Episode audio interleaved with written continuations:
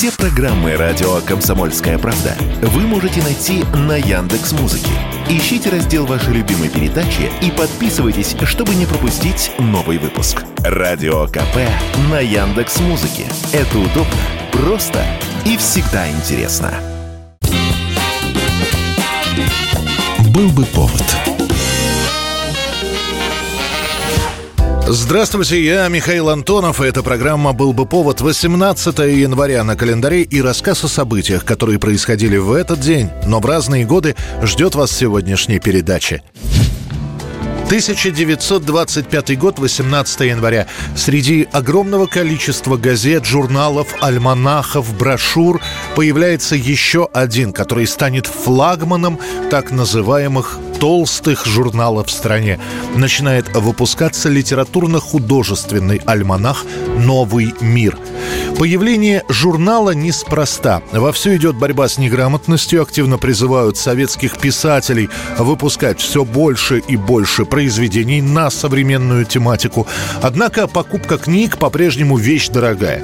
Именно поэтому и решено знакомить советское население с литературными произведениями с помощью журнала журнал «Новый мир», значит, вот я не выписываю, а так вот в библиотеках вот какие-то очень интересные произведения просто невозможно достать, просто невозможно взять. Вот.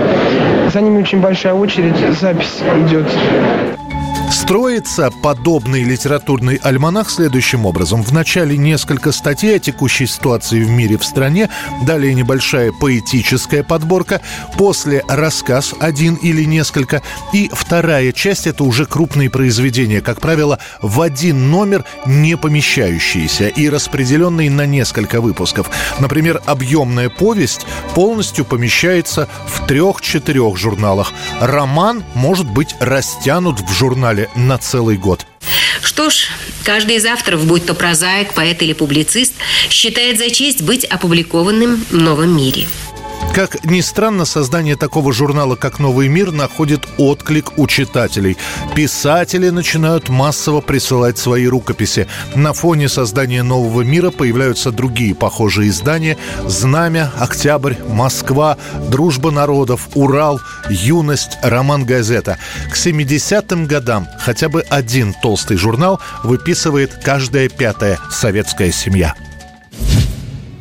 1943 год, 18 января, на окраине рабочего поселка номер один под Шлиссельбургом части 123-й стрелковой бригады Ленинградского фронта соединяются с частями 372-й дивизии Волховского фронта. В этот день был полностью освобожден Шлиссельбург и все южное побережье Ладожского озера. Этот день войдет в историю как дата прорыва блокады Ленинграда. На днях Наши войска, расположенные южнее Ладожского озера, перешли в наступление против немецко-фашистских войск, блокировавших город Ленинград.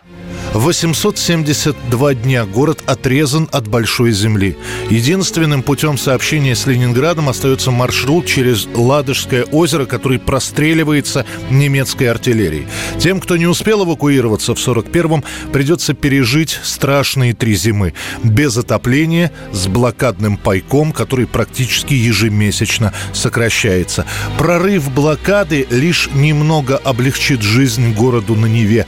Продукты хоть и доставляют доставляется несколько раз больше, но все равно для потребностей города этого слишком мало. Лишь через год, в январе 44-го, ленинградская блокада будет полностью снята. В неудержимом порыве славные пехотинцы-гвардейцы прорвались на противоположный берег, следуя за огневым валом артиллерии. За почти 900 дней блокады от голода и обстрелов погибнет свыше 640 тысяч жителей. По другим данным, не менее 1 миллиона человек. 1963 год. Отныне и на советском телевидении существует отдельная детская редакция, которая появляется 18 января. Она создает программы и передачи именно для подрастающего поколения. Изначально всеми передачами, которые касались молодых зрителей, занималась редакция, носящая условное название «Комсомольская». Сюжеты про пионеров и комсомольцев, отбор фильмов для показа – вот, собственно, и все производство. Однако спустя какое-то время приходит понимание.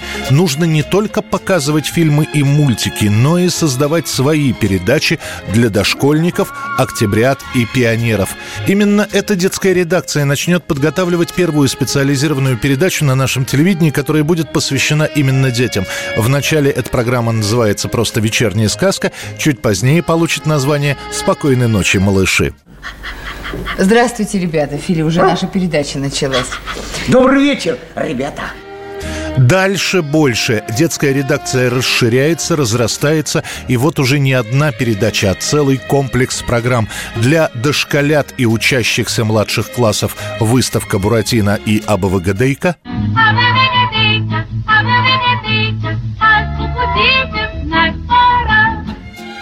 Для подростков детская редакция Центрального телевидения выпускает «Будильник». Сегодня я вам расскажу не сказку, не приукраску, не байку, не притчу, а сущую правду. Для активистов телевидение тоже не забыло сделать свою передачу «Отзовитесь, гарнисты».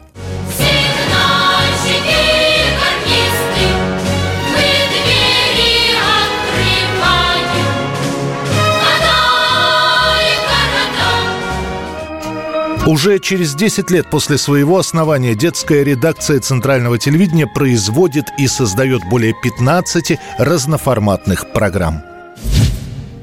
1965 год после долгих переделок, корректировок, правок в прокат все-таки выходит фильм Марлена Хуциева «Застава Ильича». Для показа в кинотеатрах он получает название «Мне 20 лет». Ты знаешь, мне так много хочется тебе сказать.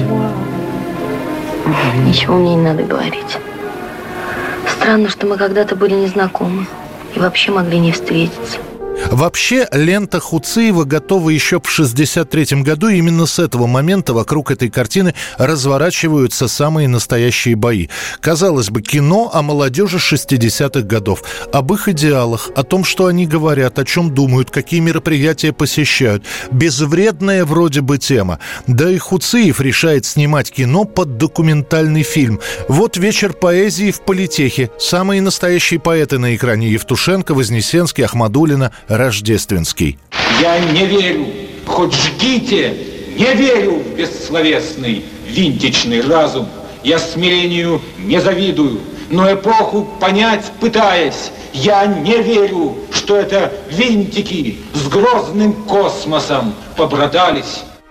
Вот герои идут по улице, и вокруг них не массовка, а самые настоящие люди. Съемки демонстрации – это реальная демонстрация. И вот кино готово. Картину смотрит приемная комиссия и выносит вердикт. Фильм непонятен, фрагментарен, лишен смысла. Главные герои не являются олицетворением нашей замечательной молодежи. Они показаны так, что не знают, как им жить и к чему стремиться – Марлен Хуцеев начинает переделывать фильм, а правок становится все больше и больше. Одним сокращением эпизодов уже не помочь, приходится переснимать целые куски. Сильно урезанная и потерявшая несколько важных эпизодов, картина выходит на экраны и проходит практически незаметно. Больше всего сейчас мне хотелось бы пройти по московским улицам. Это мировой город, самый лучший на земле. Лишь в 1988 году, когда Хуциев восстановит авторскую версию фильма, заставу Ильича назовут одной из главных картин времен оттепели. 1956 год впервые в американском национальном хит-параде 18 января настоящий рок-н-ролл. 24-летний Литл Ричард влетает в чарты со своей песней «Тутти Фрутти». По мнению продюсера, песня должна была перевернуть всю музыкальную индустрию, но, правда, первые цифры продаж оптимизма не внушают. Всего 250 пластинок. Странно, вспоминал Литл Ричард. Я пел песни, которые теперь пою в клубах, но черные зрители не никак не реагировали. Им нужны были блюзы. Однако уже выпущенная следующим тиражом пластинка с песней «Тути Фрути» за неделю расходится в 200 тысяч копий. А за этим последует и миллионный рубеж.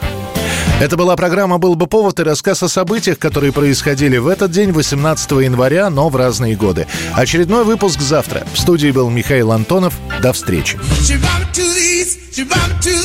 what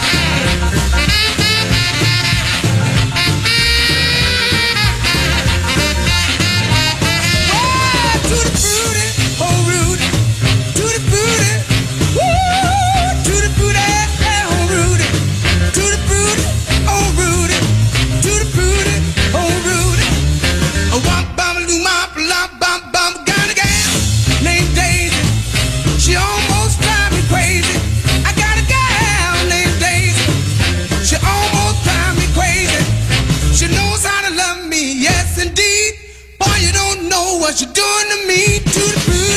oh.